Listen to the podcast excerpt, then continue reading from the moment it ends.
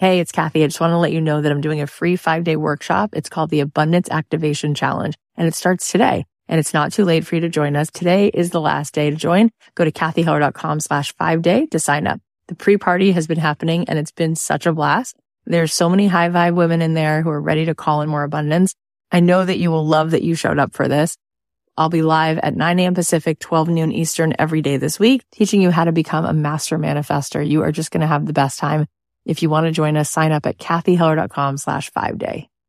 The conventional wisdom in our culture is when something works, grow it bigger, faster, more. But what kind of life do you actually want to have? And how do you want to spend your time every day?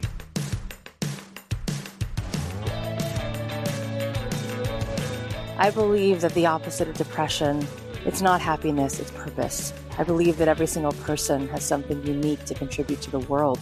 And that's why I wanted to create a show called Don't Keep Your Day Job. Don't Keep Your Day Job is about figuring out what it is that you were here to do in this world that only you can do to make the world more whole, more beautiful, and to stop selling yourself short and to stop sitting it out and to figure out how to take this thing you love, whether it's art or music or screenwriting or dance or baking, and how do you weave this thing that you love into a life that you get to contribute, that you get to do what you love full time because it's not just about business, it's about contribution, it's about meaning. That is what we seek.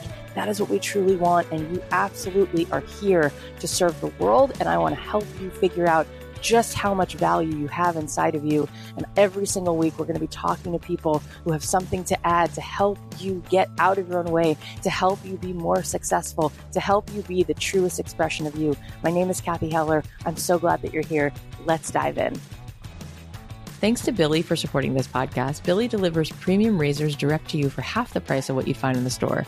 For a limited time, get 10% off your razor at mybillie.com slash dreamjob. Also, thanks to Frank and Oak. Frank and Oak is a Canadian apparel company dedicated to providing you with the clothing that's right for you and your lifestyle. To get $25 off your first subscription box and try Style Plan by Frank and Oak completely risk-free, visit frankandoak.com slash dreamjob. Thanks to Clearbanc for supporting Don't Keep Your Day Job. Clearbanc is changing the way entrepreneurs raise money with equity-free capital. If you're doing over $10,000 a month in revenue, find out how you can receive Clearbanc capital by getting your 20-minute term sheet at clearbanc.com slash dreamjob. Hey guys, it's Cathy Heller. Welcome back to another episode of Don't Keep Your Day Job. I wanted to start off by reading you something that my friend Emily McDowell wrote that I absolutely love. And here's what she said We are here to enjoy ourselves. We are not employees of the universe. God is not tracking our vacation days. And I just thought this was so huge. And I wanted to mention this because I feel like so often we feel that being a grown up means that we have to suffer at least a little, that we're not really meant to be happy all the time. We learn that this feeling of unbridled joy is maybe reserved for some weekends or for retirement. There's actually a line in the Talmud that says that the first question we're asked when we get to heaven is to answer for every pleasure in this world that we could have had, but that we didn't let ourselves have. So maybe our job is to do the things that make us come alive. Maybe that's not a crime. And I think that that's really, it's really huge. I think that so often this idea that really we're here to lift our face to the sun and put our shoulders back and to do the things that make us feel good. I don't think that's been modeled for us. And I do think that there's some feeling of guilt or no, no, no, no, you're not being responsible or that's not really what life's about or you're being selfish. Maybe it's the opposite. You know, maybe when we are in a state of joy, we are offering the biggest service to the world. Because maybe when we step into that flow and that alignment and that joy, that's how we sort of reverberate and spread more goodness around. So just something to think about. I'm excited about today's episode because Emily, you're actually going to hear from her again. She was on the on the show before, but we're doing this awesome montage today. I'm going to get to that in a second, but the first thing I want to do is tell you that I'm actually offering a full week immersion experience. The week of September 16th, I will be showing up every single day at noon Pacific Standard Time doing a full immersion experience and it's free when you pre-order my book. So go ahead and pre order my book, and you will get this full workshop for free. I will be showing up live every single day and we'll be going through the main points that are in the book that are really going to help you level up, that are really going to help you crack open what is it that you want to do and how are you going to actually build that, scale that so that you are waking up every day, doing you, getting paid to be you. So You'll find a link in the show notes to pre-order the book. You can pre-order it wherever you want, Barnes Noble, Amazon. You can get the Audible version, however you want to get it. And depending on how you buy it, it's either like 15 bucks or 20 bucks. And then um, there's another link in the show notes for you to let us know that you're, you did buy it and that you're signing up for this full immersion experience. So who's with me? You guys want to hang out for a full week and uh, have this awesome workshop? Yeah, I think it's going to be super fun. And again, it's free when you pre-order the book and uh, you just have to pre-order the book in the next week. And then we will be filling up all the spots for this free workshop. So you can find the links to that in the show notes. All right. So let's talk about today's episode. We're doing something a little different, but I think you guys are going to enjoy it. We're going to be playing for you some clips from a few of the awesome guests that we had in the accelerator program that I did. You're going to hear from some of the friends that have been on the show before, like I mentioned, Emily McDowell and Tracy Matthews also, but you're also going to hear from people that you haven't met and you're going to love some of the stuff. So stay tuned. We're going to get into some really important building blocks of how to grow your business. We're going to cover different topics like identifying and understanding your ideal client, story selling, using language in a way that really speaks to your audience. So you you might want to take some notes during this episode because you're going to hear some really key insights that you can take with you. This is going to be sort of like 15 TED Talks in one. Okay, so first up, we're going to share a clip from a session with the amazing Melissa Camilleri. She was on the show last year, but this is a new session. This is a whole class she gave. She's the founder of Compliment, and she's one of the kindest, most generous souls I happen to know. This is a crash course on finding your ideal client, which is one of the most crucial things to figuring out how to build your business. And in this talk, she gave a lot of valuable tips on how to really get clear who your audience is. So I think you're going to find this really helpful. Okay, let's take a listen. Before we serve, we we need to know like some key information. And I will tell you that the dreaming and the creation of your products, that's all the sexy fun stuff that keeps our dream alive. What I'm about to talk to you about is not so sexy. However, it is like the ultimate building block for everything else that you're going to do. If you don't know who you're serving through your business, you don't have a business because people need to know that what you're doing in the world, whatever products or services that you're selling, are for them. And it is accurate to say that your stuff is not going to be everyone's cup of tea, nor should it be.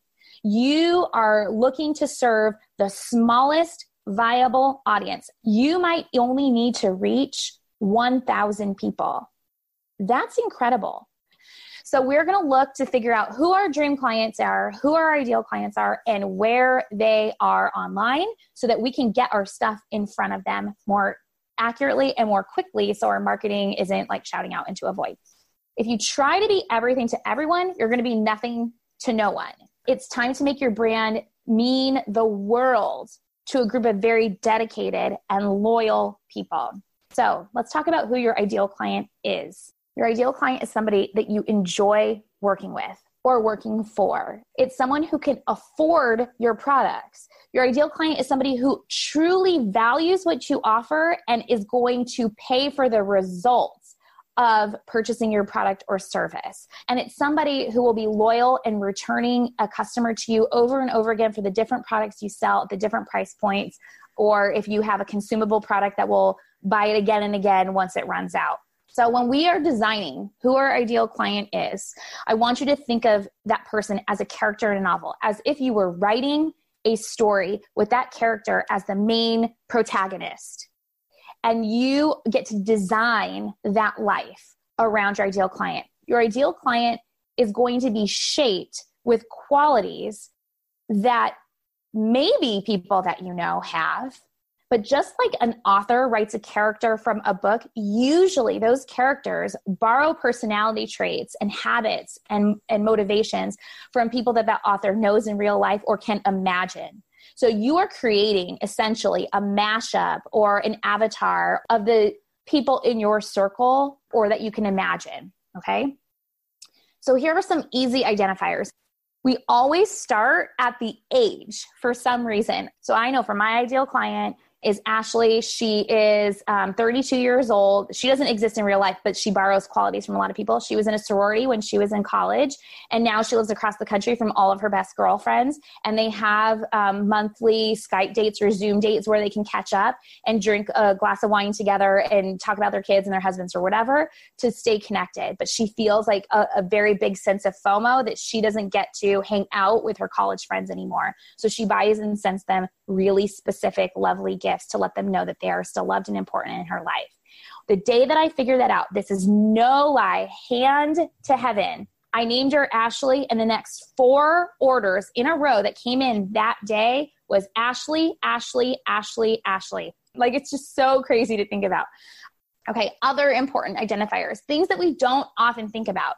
So we've already determined that maybe our ideal client has a certain kind of income to afford your products all of those things additionally create a psychology or a psyche of this character that you're building, this ideal client. So we need to understand why they chose that profession. Did their parents just tell them that this is what you're going to do with your life? And they're like, okay, I'm going to be a doctor. And they really hate blood and they're making a ton of money, but they're super unfulfilled. Those people exist. There are also people exist who love what they're doing. Who's your person? What is their marital status? Are they single? Are they looking? Do they have children? Do they have parents? Are those parents aging? Do they need financial support? What are their relationships with those people? Here's why it matters because people don't only buy for themselves. And if they do only buy for themselves, it's because probably that their relationships with other people don't require them to purchase or to spend money in some other way not maybe not just for gifts but to financially support in other way the people around them. So think about that. When you understand that the better your marketing is going to be and it's going to be really seamless because you know exactly who you're talking to. You can talk exactly to that one person and you will know that it's working because you will start seeing the results of people responding to you. They'll say oh my gosh i love what you're doing you'll start seeing more sales come in. You'll start seeing people who enroll in your programs or services because you're speaking directly to their problems and to their motivations. So, here's another way that you can start learning more about your ideal client. You might have an idea or a thought about someone in real life who may fit that mold. I want you to start looking on Instagram or looking on Facebook or even just directly asking somebody if you know somebody who's close to your ideal client in real life, ask them who are the bloggers or authors or thought leaders your ideal client follows. I know for me, my ideal client loves Brene Brown. Well, here's a really cool indicator. If I go to Brene Brown's Instagram, I can see a whole list of people who are potentially my ideal clients. I'm not her competitor, but if my people follow Brene Brown and I know that, I can go in and start interacting with people who follow her, knowing that if they like what she's doing, they're probably going to like what I'm doing too. Okay, so you can do some research that way what are they sharing? What are they posting? How do they talk? How do they relate in the comments to other people? So go out and find them. Start a conversation with them. Once you find your people and you're like, okay, well, this is awkward. How do I start a conversation with somebody? I'll tell you my tried and true method. And it actually is derived from How to Win Friends and Influence People, the old classic by Dale Carnegie. And it goes like this it's a compliment plus a question. It's super simple. And it can be I mean, you should make it genuine. Like you don't want to do it just to be a skis. You do it to be genuine. So you find something that you can compliment or speak life over that person, that ideal client that you're trying to be to build a relationship with. You say, "I love how you blah blah blah," or "Those are super cute shoes." Now, if you just leave it at a compliment, what is the response that you're going to get? Thank you, and then that's it. That's really hard to build a relationship on just that interaction.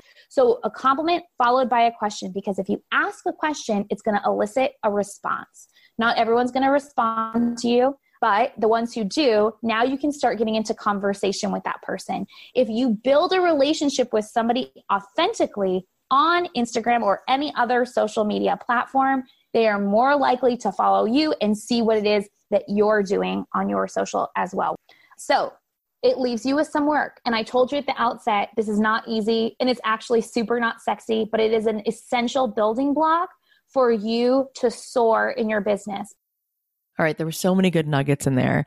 Okay, we're just going to take a quick ad break to thank our sponsors and we'll be right back. One question I hear all the time is how do I start a business when I don't have the money? Well, Clearbanc provides entrepreneurs capital to grow. They believe that founders shouldn't have to sacrifice part of their company to fund marketing and inventory expenses.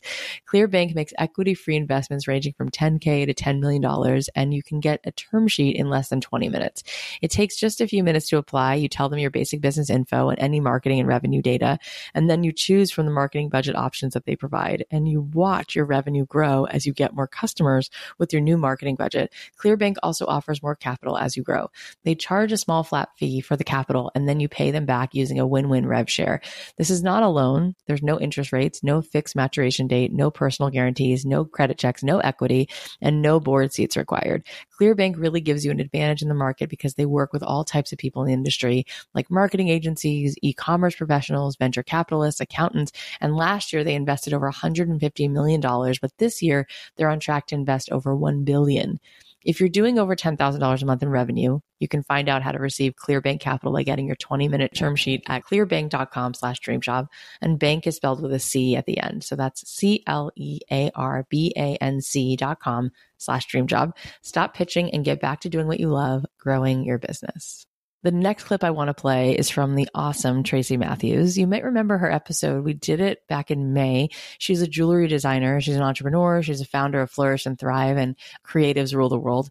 She's an expert when it comes to story selling. She really dives into the strategies on how you can dissect your story and extract the pieces that will really click with your audience so that when you get to the point of selling, you've already done all the heavy lifting. She's such a pro at this. You're going to pick up a ton of wisdom for what she has to say. So, so here we go. So let's talk a little bit about how to use stories to sell. There is a formula to sharing a great story. Uh, and the framework for a good story starts with a hook. And the hook of your story is really the opening line or sentence that grabs the audience's attention and draws them into the story. So you want to start with some sort of opener that's going to grab the attention. It can also have the angle that's going to intrigue readers that are going to really make turn them into the hero of your story.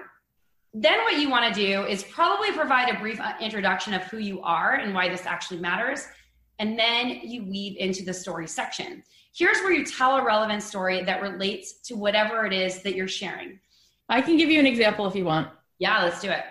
So, when I was working on my music course, because I teach a music licensing course, I tried many different things, and the thing that worked the best is the following as a Facebook video. I just said 10 years ago, I pulled over on the side of the road. I was crying. I was depressed. I didn't know where I was headed. I felt like I didn't have like a sense of like how I would ever do this thing I wanted to do. I was sick of wearing a pantsuit. I knew I wasn't being myself and I was ready to give up. But then somebody sent me a quote from Rumi that says, What you seek is seeking you. And I decided to like put one foot in front of the other and see if I could find my way back into the music world. I'd already been dropped from a label and I had given up. And I wound up walking forward, and um, I realized that people were licensing their music, and I didn't know how to do that. But I thought, what if I put all my resources into it? And so I started to look into that. And would you believe that within two years, I licensed my first song and I made $25,000 for Kodak. My next song, I made 50 grand for McDonald's. And I started to see the results of actually licensing music. That story, I saw that convert like crazy. And it really was just me telling the truth. And it works. A hundred percent. And so that's a great way of like being able to create something relatable up front that people resonate with because they get it. Like anyone who's a musician who like feels like they're getting doors slammed in their face and they got dropped from a record label is going to feel like I get this. Like I'm at a rock bottom. I think the the important piece of this and what Cathy is saying is like she's able to share this story to connect with the audience, but then also show the transformation that there's hope.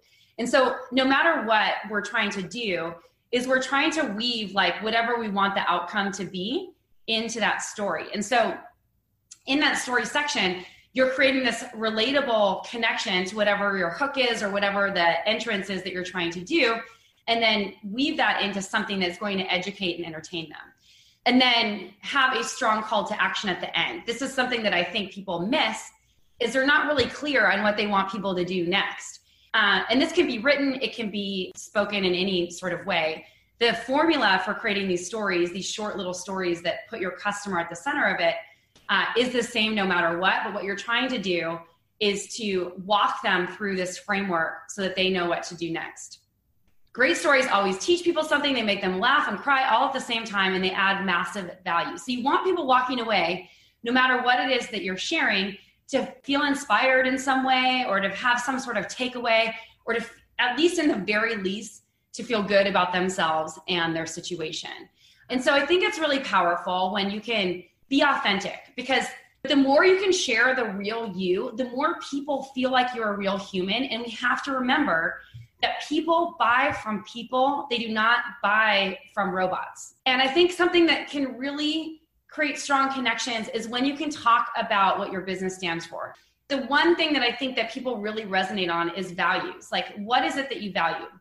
Another thing that I think is really important when you're using stories to sell is to be able to feature your customers and to use case studies and testimonials as a sales tool because let's say you have an objection like like i know that this is probably running through the mind of someone like you know i'm sending this random girl from the internet a bunch of heirloom jewelry what if she just t- bolts and takes off with it? So in order to overcome those objections i interview my customers. I tell their stories of what it was like working with me finding me and like why what was it about like working with me that actually allowed them to trust? And when i post those case studies and testimonials and features of my customers people can watch those and be like, oh, I can trust this girl. And so the more you can pull those kinds of stories out of the people that have worked with you, those become sales tools for yourself. So I want to talk about the types of stories that you can actually tell. And this is just the tip of the iceberg. There are so many. You could talk about why you do what you do. Like, why are you an artist? Why is this important to you? Share memories from childhood that sort of became the root or the stem of why you're doing what you're doing now. You can share stories about the customer journey from multiple angles, like your customer sharing it, you sharing stories about your customer, you sharing a story about the experience you want your customers to have, tutorials and how to's. I think this is really fun way to kind of engage people in your process and behind the scenes. Personal experiences that you have about your product or service or um, art. Personal tra- tragedies that show transformation.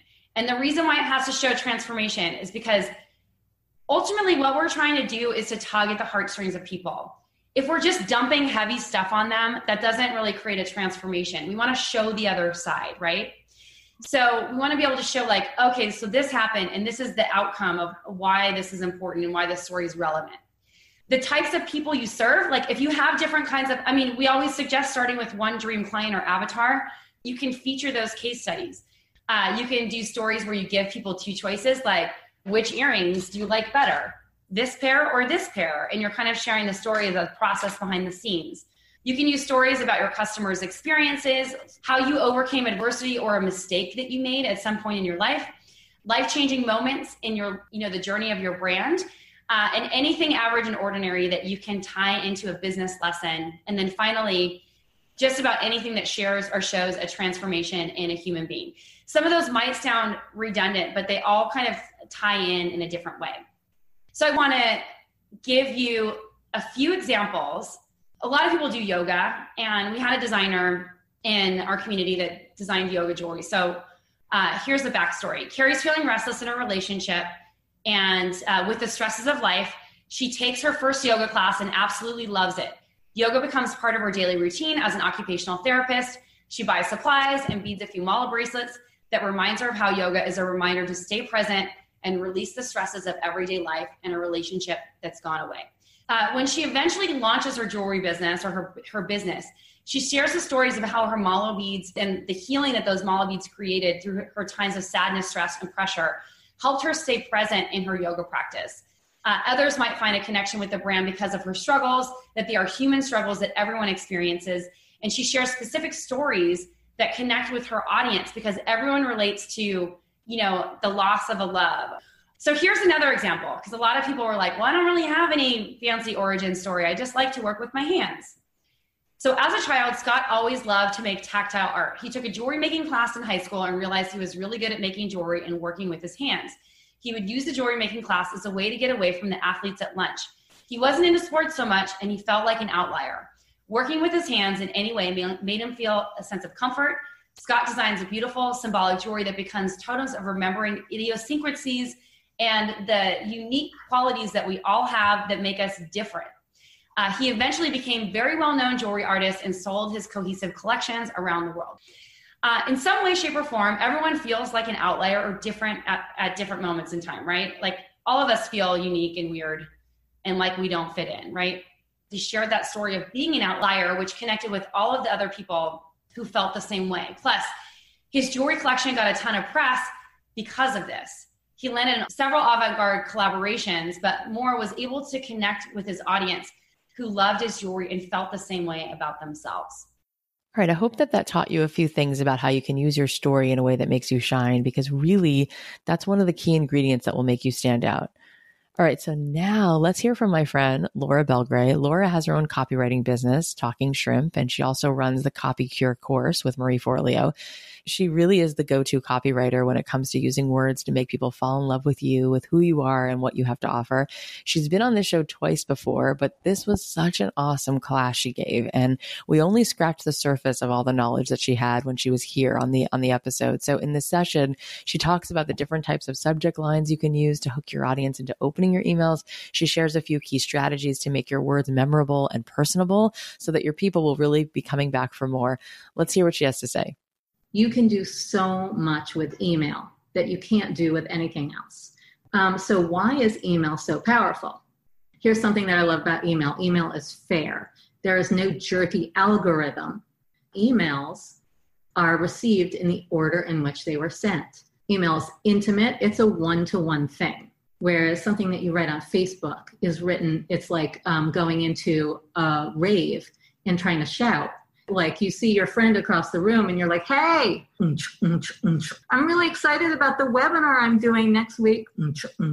I really hope you'll attend. You're going to get a lot of value. So that's, you know, someone's like, oh, I didn't, I, I never saw your post on Facebook. That's very likely. If someone says, I never saw your email, you know, that is possible, but it was in there. And if they're looking, they'll see it. And finally, for me, email is gratifying. I feel like this is a place where I am allowed to be me. And I'm talking about things that happen in my life. And I've had a lot of what I would call dream jobs.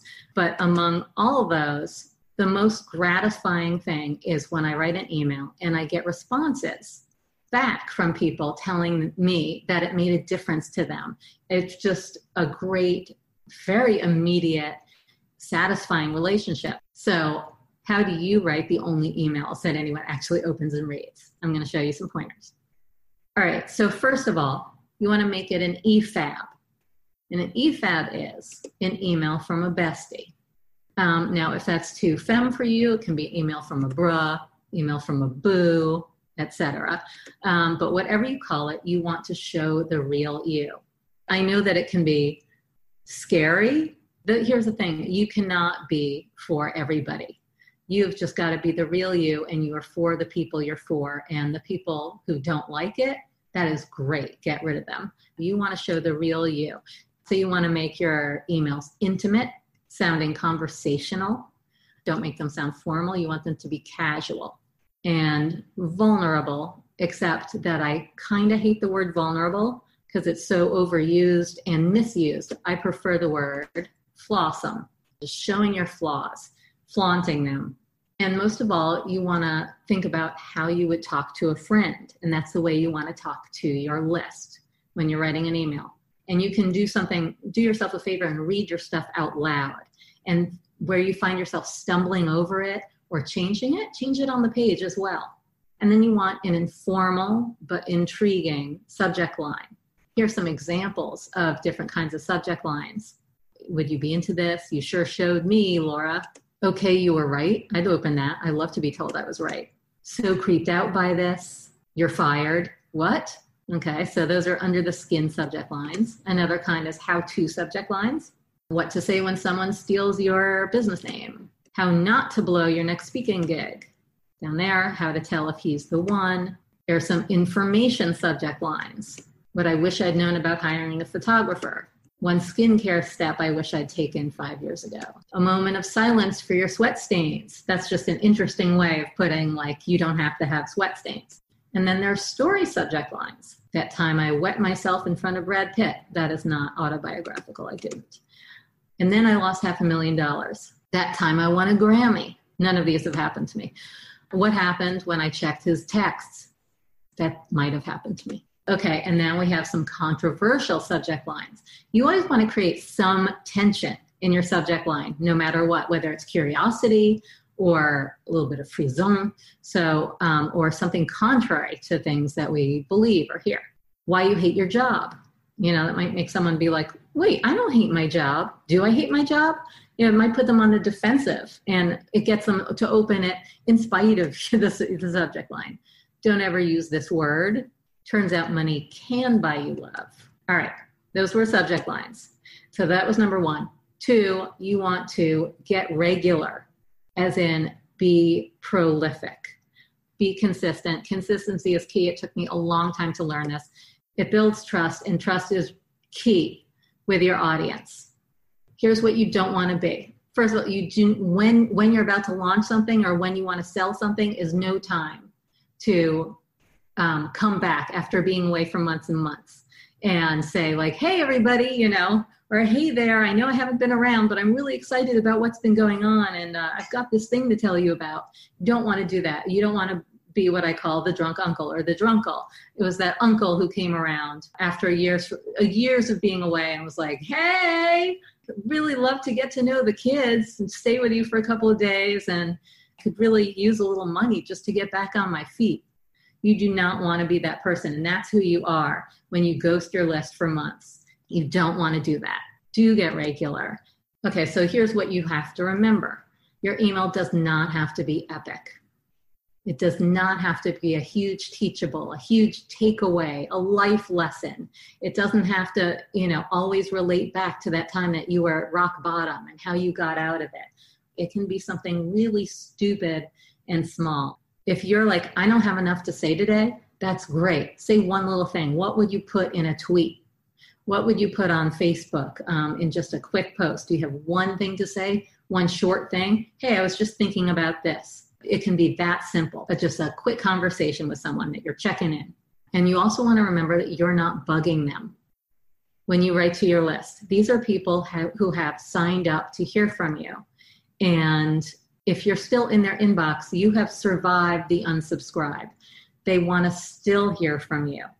So you got to remember that somebody needs to hear what you have to say, and you are not bugging them. And write it for that person who's like, yay, another email from so and so. Right? This is really important. Don't get caught up in what I call the value trap. You all hear the, the word value um, thrown around a lot, like deliver massive value, just create tons of value. And then you start thinking that a, that value has to be a teachable and actionable tip. It does not. There are all different kinds of value. You're providing value if you make me feel something.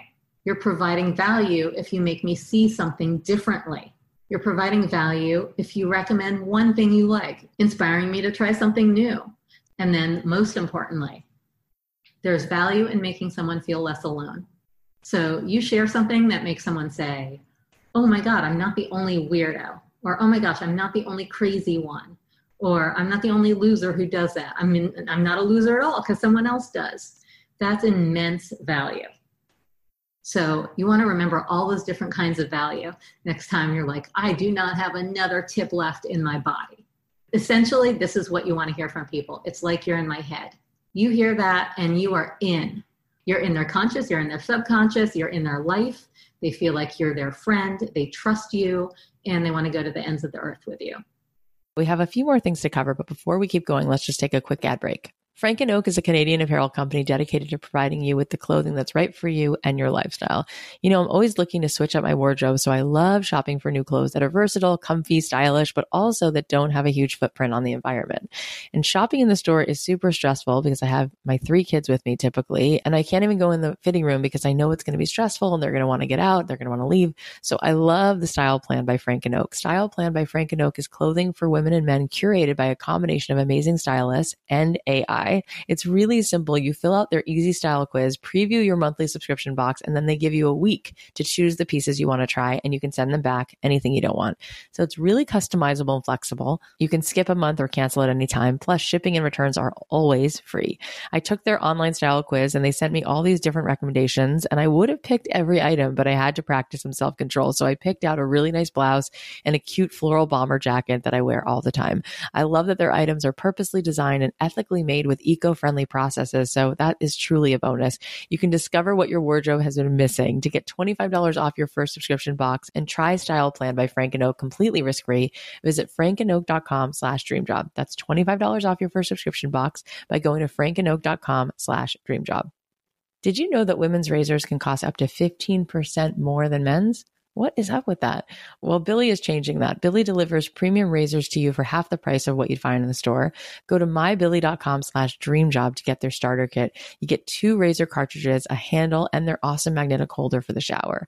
I love using this razor. It's truly awesome. It's lightweight, but you can tell it it's actually high quality. And the magnetic holder is a real game changer because I can put it up in the shower wall without worrying that my girls might be able to reach it. For just $9, you can get four refill blades every one, two, or three months, and you can skip, adjust, or cancel your subscription at any time.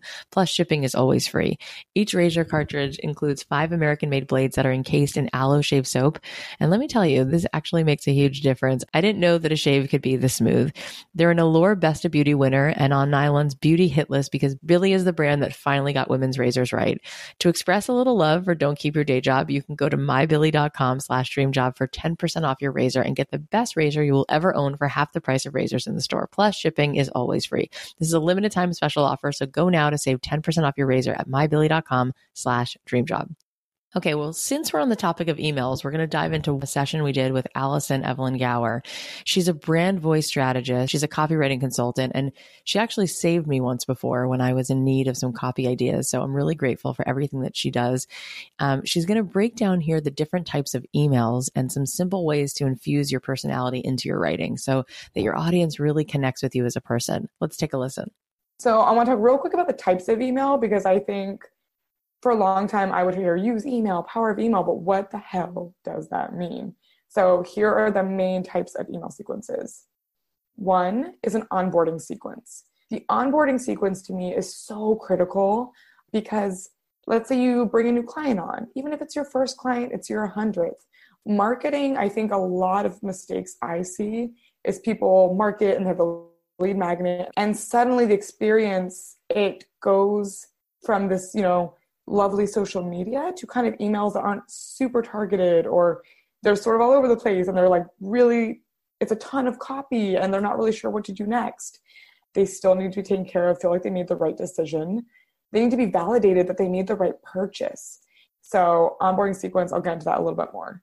Welcome sequence the welcome sequence is sent out when they get the freebie. So like email one is kind of like delivering that freebie, um, and then sending some emails after to give more information, tell stories about it, and also most importantly keep you top of mind because when people sign up for a freebie, they're most they're thinking about you. You're on their mind. So when you keep emailing them, it also means whether you're in art, you're in business, you're whatever your service, when you send emails, they're very receptive. So welcome sequence is critical. The nurture sequence is just ongoing emails. Um, I recommend at minimum once a week, even if you have a tiny email list, once a week sending a quick, like, here's a story, here's something that happened to me. Because even though we think we are shouting from the rooftops, I talk about what I do on social. I am telling, you know, everyone on Facebook, I'm in stories. Y'all, we cannot talk about our services or products enough. Don't feel like you're bugging people think about the entrepreneurs you look up to. We love getting emails from them. We love their tidbits. So you're doing the same for someone else. Okay. And then a promo sequence is just an email when you're launching. So if you have a course you're putting out or a new product coming out, it's just emails to promote something. So these are the just basic things I want you to like know about emails. What I think onboarding and welcome are probably the things that I want you to focus on, but I want you to know other things we're going to talk about. So these are just, I want to go into some overall principles before I get into specific examples for all emails because I see this all the time. So, number one, formatting. Break up your copy. I see so many emails that are just long lines of text. So yeah, using bullet points whenever you can and bolding like the most important line. So if, for example, someone is buying a service or you are telling them you're doing a free giveaway or review, bold that line, something short, maybe 10 to 15 words and that maximum. Like remember the deadline to sign up for this is by this date. Click here, bold. Um, it just really helps draw the eye. Also, think about the person and how you can lift their spirits. That might sound like a friend who you're like comforting on the couch. She's just gone through a breakup, had some wine, but kind of that is what we're doing. No matter what business you provide, people don't just go to you because you're a photographer, because you make gorgeous earrings, because you're a marketer. They like how you make them feel. And so I know you all do that in person, but it also needs to be done via email. So, you know, way to step up for yourself, like, way to take action. You are so awesome. Who doesn't love to hear those things? So, lifting up spirits is so important. And then, last, have only one call to action. This is probably the number one problem I see. I'll see two call to actions. And the thing is, when your attention's diverted, you almost don't know which one to pick. It's like when your to do list is really long, it's so long, you don't even know which task to start with versus if you have one thing you need to do for the day. So one call to action. Okay. So now let's talk about also like the marketing emails. So some things I want you to keep in mind working in elements of you, who you are as a person, as a brand. The thing that puts you stands you out in the market is your personality. There's other people that do what you do, but the reason someone's going to be drawn to your brand, whether you're a product or a service, is they just love your personality. I would say anywhere where you can throw in little things about yourself, you know, like writing an email instead of saying sincerely, which is probably a corporate job that we all left. No, sincerely. Something fun, like I say waving from San Diego. Maybe are you an Earl Grey drinker? Like sip in Earl Grey, you know, comma, and then your name. So little ways that you can add personality. The sign off is an easy one to do so. I would recommend referencing things that you like that you know your audience also likes. So whether that's yoga like you're like okay sending a quick email after my morning vinyasa class that could be it that's just like these little ways to work in things and also something negative but common enemies it's called the common enemy principle they really bring people together so if you ever had a job and you were 16 and your boss was not so nice you know, like you and your coworkers were automatically bonded. Like y'all were so close because you had this common enemy. The same goes with your writing. Whatever people hate on, reference it. Okay. And then let's bring it back to the significant objects project. You know, storytelling is a must, right? So there's a reason in our brain when we hear messages that sound like marketing, we use a part of our brain that is like, it's wary. Okay, what are they doing? I know they're trying to sell me on something, right? But when we start to tell a story, a different part of your brain actually activates. And it's more of your subconscious because you get lost in the story. So you're not on guard anymore. So it's truly speaking to the brain in a different way when you go into storytelling in your emails, whether that's your ongoing emails, like once a week to your list, when you end when you're promoting things, whenever you launch something, like now, later in the future, stories. So, um, and also because decisions are made on emotion first. You have to speak to their emotions first with the storytelling. Whenever you write, do everything you can to paint a picture. Anything that makes it more tangible, it makes it very real. And when you can make it sound super real and genuine, like it just really it stands out to people. Okay, so a few more notes to keep in mind when you share a story. Just make sure to like give that value at the end. Um, just make sure you're you're telling a story and also saying, "Join my challenge um, sign up for a session, try this product. Always give something at the end so it's still marketing because as much as storytelling is great, it needs to have a tie-in. So remember, um, you know, focus on how you make people feel. Whether it's an onboarding email, that email subject line, you want them to feel like, oh, you want them to feel like, oh, what is that? And how you want them to feel in the email. We all want our people to feel empowered. Empowering them is huge. Being like, you can do this. This can change your life. This can work for you. So it's always good to keep in mind like what do people need to hear? Like tell your story, but also, you know, what is it they're going through that this story can help tell them. All right. So finally, I want to share a special coaching call we did with the phenomenal Emily McDowell. She's a writer, illustrator. She's founder of Emily McDowell and Friends, and she is one of the most incredibly wise people I know. You probably heard me mention her name on the show, like I did at the beginning of today's episode, but I've talked about her many times before and her incredible Instagram posts. And she's been on this show at the beginning of the year. If you haven't heard that full episode with her, I highly recommend it. But here we had a conversation with my course, and she had so much to say about empathy. And I asked her, you know, what does it take for people to become successful? And I thought her answer was really, really powerful. So, so let's take a listen. So, how would you help somebody think about building this thing that they love to do more from like a hobby into more of a business as you've done? Well, there's a lot that I wish I had known, but I think like a very, very basic thing that I wished that I had started with is what kind of life do I want to have? So, not just like, what do I want to make and put out in the world? And like, what would be cool? What would feel rewarding? Like, oh, having my stuff in stores would feel great. That would be fun. I think I'd like having employees. I'd like doing this. I want to build this. Like, I can see how this would work. But like, what kind of life do you actually want to have? And how do you want to spend your time every day? Because the conventional wisdom in our culture is when something works, grow it bigger, faster, more, you know, become a household name. And that's one way to do it. But if I had stopped at the beginning and instead of saying, yeah, it sounds great to have all my stuff in stores, it sounds great to do this, it sounds great to do that, why would I not want that? Um, well, one reason I might not want that is because the reality of having 30 employees is that you actually get really far away from the thing that you started doing in the first place that you loved. Because you're doing management because you are helping other people because you are in finance meetings because you are doing all the things that it takes to run a company that are not the thing. So for me it's like okay let's go back to like the very beginning of what's the feeling that you want to have every day in your work? Do you thrive on chaos and craziness? And if so, how sustainable is that? And like, how long do you want to do that for?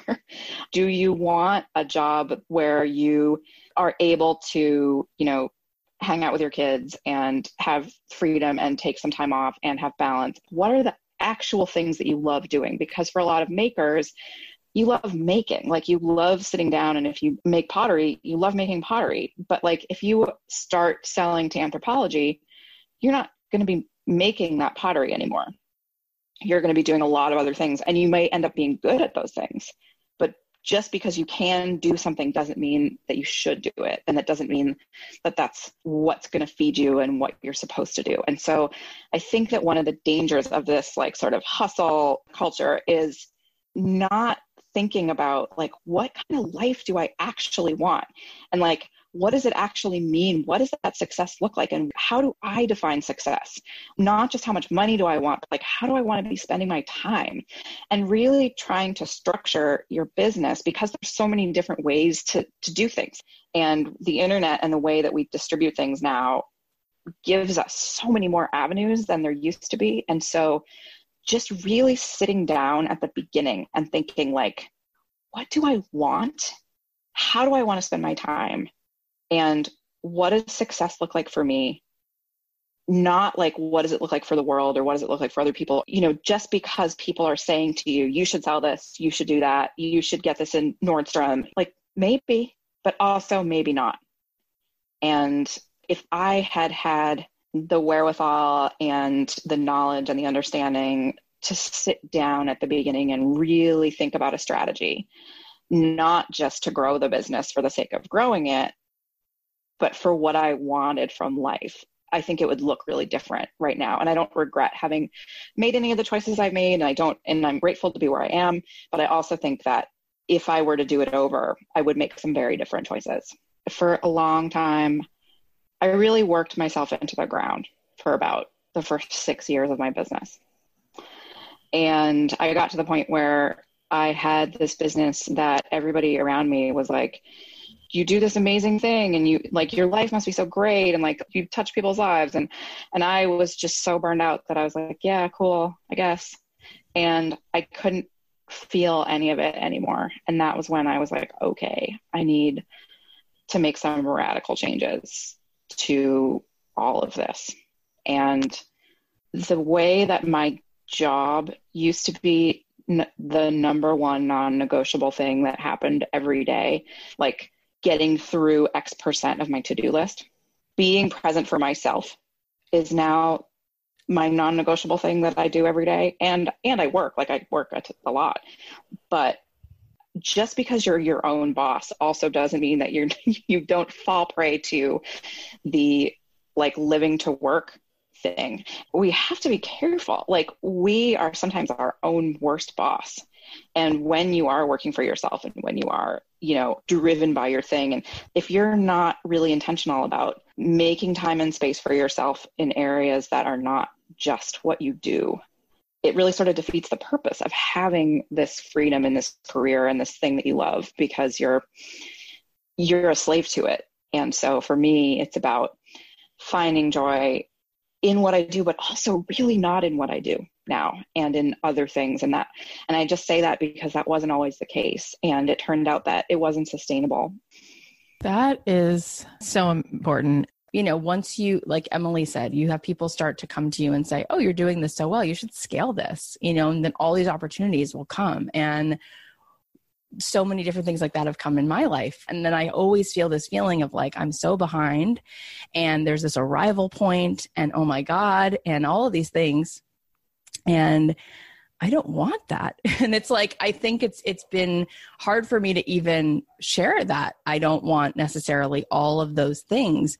And um, no one tells you that, like, once you pass seven figures, do you know how much money you're spending on your team and tax? Do you know where you wind up? It's like it's kind of funny. Like it's you think that more is more, but more could be less. Did you ever think of that? so um, I have this whole thing that I keep saying to you every time we talk, which is, wouldn't it be so cool if you are if you make pie and you sold 30 of those a week for $35 and by the end of the month you're making $4,000 a month and like you just grow it a little, right? And it just grows. Like how crazy awesome would it be if you're like I'm making 10 grand a month doing something I love. Like that's amazing. And it's doable. It is doable. You can do that. You can make a living doing what you love. Okay, I hope you guys learned a lot from these mini master classes. Here are some of the takeaways. Number one, if you don't know who you're serving through your business, then you don't have a business. People need to know that your offer is for them. Number two, think of your ideal client as a protagonist in a novel. Design an entire life around them. Number three, leave a compliment and a question. Number four, make your customer the hero of your brand. Take them through a transformation. Number five, start with a hook, weave them into your story, and have a strong, clear call to action at the end. Number six, the most important way to provide value is by making someone feel less alone. Number seven, drop the formalities. Just write to your audience like you're writing to a friend. Number eight, when you define success, go back to the beginning and ask yourself, what life do I want to have? What feeling do I want to experience every day? And number nine, don't make it non negotiable to do your work. Make it a non negotiable to be present for yourself every day. Thank you guys so much for listening. I am pretty clear that you have a million other things you could be doing with your time. So it means the world to me that you're here listening to the show. If you want to be the first to get in on all the new episodes that are coming out, you guys, we have so many cool people that are coming on the show. I can't wait to share that with you. Just make sure you subscribe wherever you listen and let me know what you think about the show by leaving a review and a rating on Apple Podcasts. The best thing you can do to help us is to spread the word and share an episode with a friend you won't really just be helping us. I feel like you'll be helping whoever you tell because this show seems to be a catalyst for people to help you launch back into your zone of genius and crafting a life on your terms. So if it's this episode today or any other episode and you've been meaning to do it, take a second right now and share the link with a friend who might be able to really feel inspired from this. Okay. I love you guys so much. And don't forget, I am doing that full week immersion experience. It's going to be so cool. This full week workshop and it's free when you pre-order my book in the next week. So go ahead, ahead, pre order the book.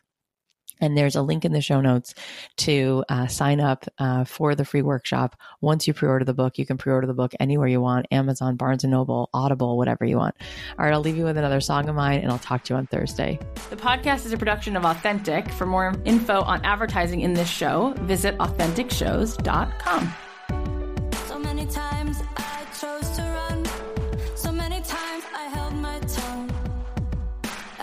my tongue.